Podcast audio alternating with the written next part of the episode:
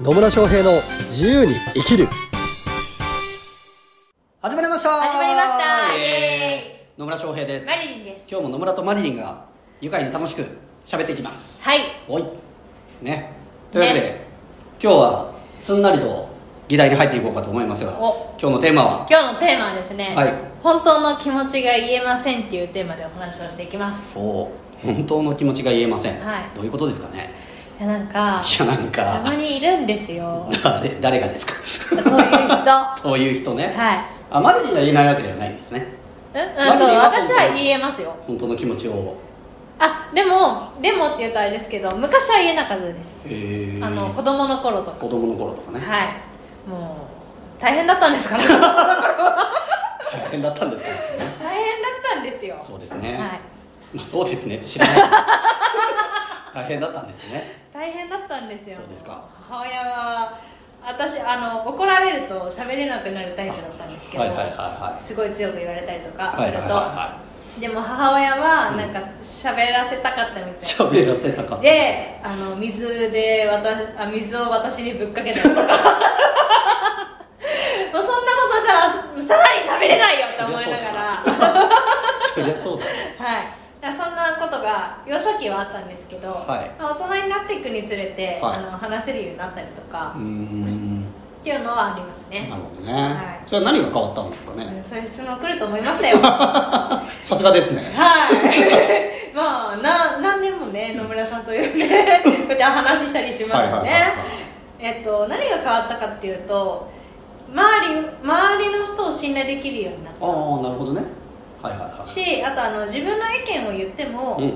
人は離れていかないっていうのが分かったからなな,、るほどうんん、かあ言い方もいろいろありますけどもねちろんねだけどその言ってもあ離れていかないんだみたいうな、んうんうんむしろなんか知ってもらえるし、なんかそこに対してその人が違う価値観だったら、うんまあ、自分もこういうふうに意見交換みたいなはいは感じでできるっていうことが分かってから、うんちゃんとあの自分の気持ちがちゃんと言えるようになったりとかいなるほいうふうに変わりましどなたるはほどね、まあそうですね、うんまあ、周りが信頼できるようになったっていうのは大きいでしょうねい大きいですねねえそうね信頼してない人にやっぱ本音でなかなか喋れませんからね喋りませんね こいつこいつ大丈夫かみたいな人もね まあまあそういうふうなね信頼できる人たちが周りに多くなってきてるっていうのもいいことなんじゃないですかねうん、あとはあの自分の言ったことに対して、うん本当に正しいのか正しくないのかっていうなんか、はあそういうのをつけてた時もあったんですよ、はいなんか正解なのか正解じゃないのあかーななんか看護師やってると、はいあの先輩に質問されてなんか正しい答えを言わなきゃいけないみたいなっえていうのがあるんですよあるんめでんすどかくさいなあの勉強してこなかったなとか本当すっ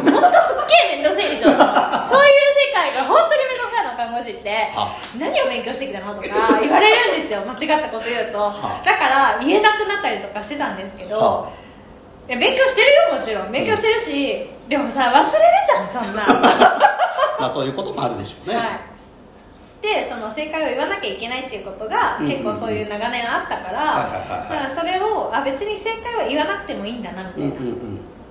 ていうふうに、はえー、となんだろう起業してからそういうふうに考えるようになってうんうん変わったっていうのはありますいね、なるほどね、はいそうまあ、正解不正解があるものはね、うんまあ、正解探して言えばいいんですけど、は例えばね今回のテーマで気持ちとかね、うん気持ちに正解もクソもねえだろうって話ですから ねないですねむしろもうなんか正解を探してると本当の自分が分からなくなってきまあすねまあそうですね、うんそうなんですよだからね正解だであの学校のテストとか、うんまあ、それこそ正しい間違ってるっていうのがあるものに関してはちゃんと調べて発言しなきゃいけないっていうこともあるとは思うんですよ、もちろんね、なんですけどほとん人生のほとんどのことって正解なんてないんですよそうなんですよないんですよははいやったことが正解いやってうまくいったと思ったらある種正解うんえうまくいいかなかった場合は正解じゃなかったかもしれないなるほど な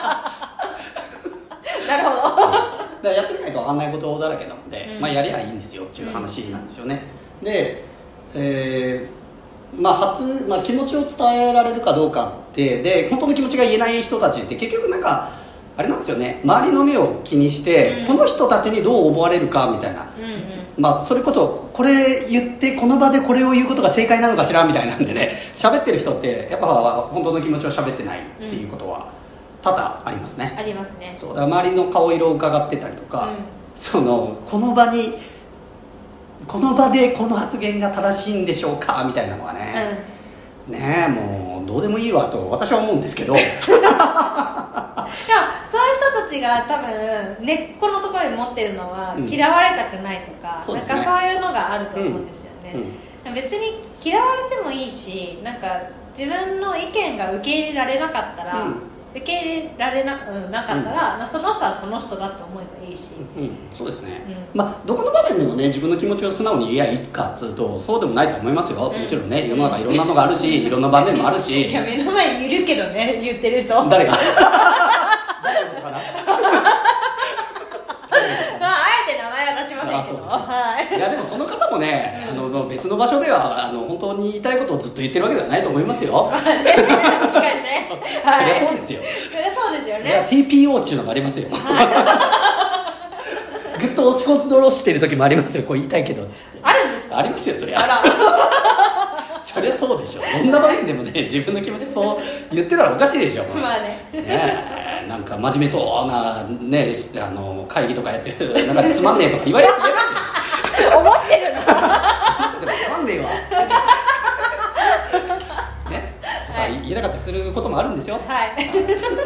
なので、まあ、シチュエーションによるんですけど、うんまあ、そういう意味で言うと、まあ、マリリンが最初に言ってくれたようにこう本音で喋ったりとか本当の気持ちを伝えてもうちゃんと受け入れてくれるような人たちとの関係性を築いていくっていうのは大事でしょうね、なその本音で言えない者同士の上辺の付き合いっていうのも人間なんであるんですよ、うんうんうんね、なんでそれはそれで別にやっときゃいいんですけど、うんでもずっとなんか自分の気持ちにを偽りながら生きるのって、なんか楽しくなさそ楽しくないしあ私今ふと思ったんですけど疲れちゃうなってう、思った、うん、まあそうでしょうね、うんそうなのでねあの言いたいことを言えばいいんですようん言いたいことが言えばいいんだけどその言いたいことを言っても大丈夫なこうこう、まあ、仲間だったりとかね、まあ、うん家族だったりかもしれないけど、うんまあ、そういう人たちにね囲まれてる人生っていい人生だなっていうふうには思いますねそうですねはい、はいなんで私はね比較的素直に自分の気持ちを伝える方ではあるんですけど、はい、ただあの前置きとかがね、はいたまになかったりせずにズドンってくる 時があるのでそこだけはちょっと気をつけていただきたいなと私自身は思ってるんですけどあそうなんですね、はい、えーまあそういう時は言ってくれればねうんあの気をつけはしますはい ねで最初ねそのズドンってきた時はあの受け入れられないんです けど後々時間が経ってくるとなんかじわじわくるんですじわじわ悔し いけどそうまあいいこと言うからねなんですいいこと言っちゃうんですよね後で考えさせられるんですよ、はいなんであの時ああやって言われたんだろうみ たいなそうそうなんですよ、うんね急に剛速球投げるっていうそうそういやでも今受け取れないんだけどみたいなまあいい意味なんでね、えー愛を持って剛速球投げてると思うんですけど、はいはい。まあ人によってはねそれがちょっと受け入れられないっていう方もいると思いますし、まあそういう人は離れていく人もいると思う、うん思いますよ。でもまあそれはそれでいいかなと思ってて、うん本音で話して違うなと思って離れていく人は別にねずっと一緒にいる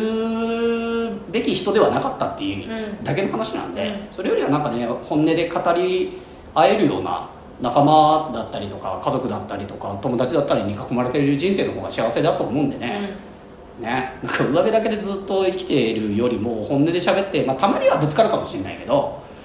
ね、の方がなんか人生楽しいじゃないですか青春ですね青春もう一生青春です私はねいいじゃないですか青春 一生青春だなそうそうなんでまあちょっとね本音があの出過ぎてそれをねあの私のことをまだ理解しきれてない人はそれがちょっと恐ろしいと思う人もいるかもしれないですけど、まあそれはそれでいいかなみたいなう感じですね、んうんそうで本当こうまあでも日本人、まあ、教育とかでやっぱ正解を求めるっていう教育を受けてきてるしテストとかも減点方式じゃないですか、うんうんだから何が正しいか正しくないかみたいなのを結構考える傾向が強いなっていうふうに思います実際こう私がねクライアントさんにコンサルしてる時もえねなんかどれを言ったら野村さんはにとって正解なんだろうみたいなんでなんか喋られることもあるんですよ、うんうんでそういう時にはあの私には正解はないですよっていうね、は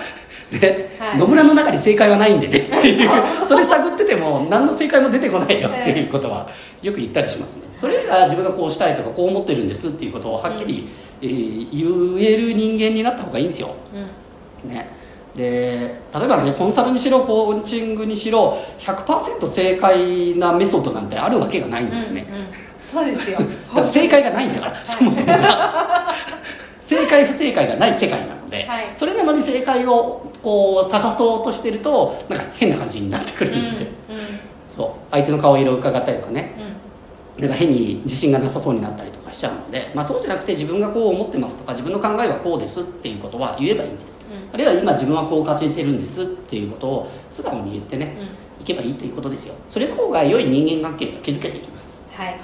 まあもちろん言い方はありますよ、うん、 わかりますよ確かにね、うん、言い方はあるんですけどでも本当にねそういう本当の気持ちだったりとか素直にね、えー言い合える、まあ、そんな人たちにね囲まれるような人生を皆さん送っていただきたいなっていうふうには思ってますはいはいで離れる人は離れりゃいいんですよ、そうんねまあ、ただちょっとね2023年若干私自身も口が悪かったかなっていう反省はありますけどうここで振り返るんですかいやちょっとね 年末ぐらいに思ったんですよね、う年末だったか年始だったかなんか23年ちょっと言い過ぎが多かったかもなみたいな 2024年はもうちょっとだけ丸くなろうかなみたいなふうにね、はい思ってたりするんで今日この頃です、なるほどじゃあぜひ丸くなっていただいてはいはいまあ言いたいことは言いますけどね、あの嘘偽りを言うっていうことはないですけどまあまあ言い方とかね、うんもうちょっと丸くなってみようかなみたいな、はいはい、できるかどうかは知らないですけど、はい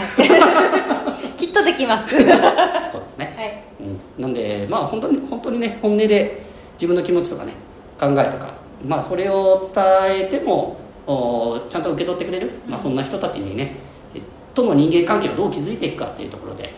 まあ、本当ねあの人生の質は人間関係の質ですかいやら本ね当そう思いますよもう本当に本当に本当になんでね、まあ、ぜひぜひいい人間関係を皆さん築いてくださいと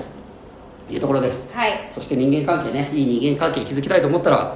まあねコーチングとか学んでみるのもいいと思いますようんうん、コミュニケーションの質が全く変わってきたりするんでそうねですねそうなんですで、まあ、本当本音も言えるようになったりあるいは自分自身の本音って何なんだろうなみたいなのもね、うんうん探れるようになってったりするんでね、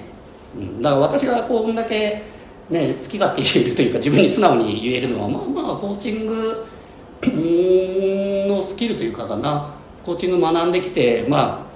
実際コーチングもしてきてでセルフコーチングって自分自身へのコーチングとかもできるようになってるうんからこそ、ああ本当の自分ってここなんだなとかね自分の本当の気持ちってここなんだなとかね感情ってこうなんだなっていうのね、あの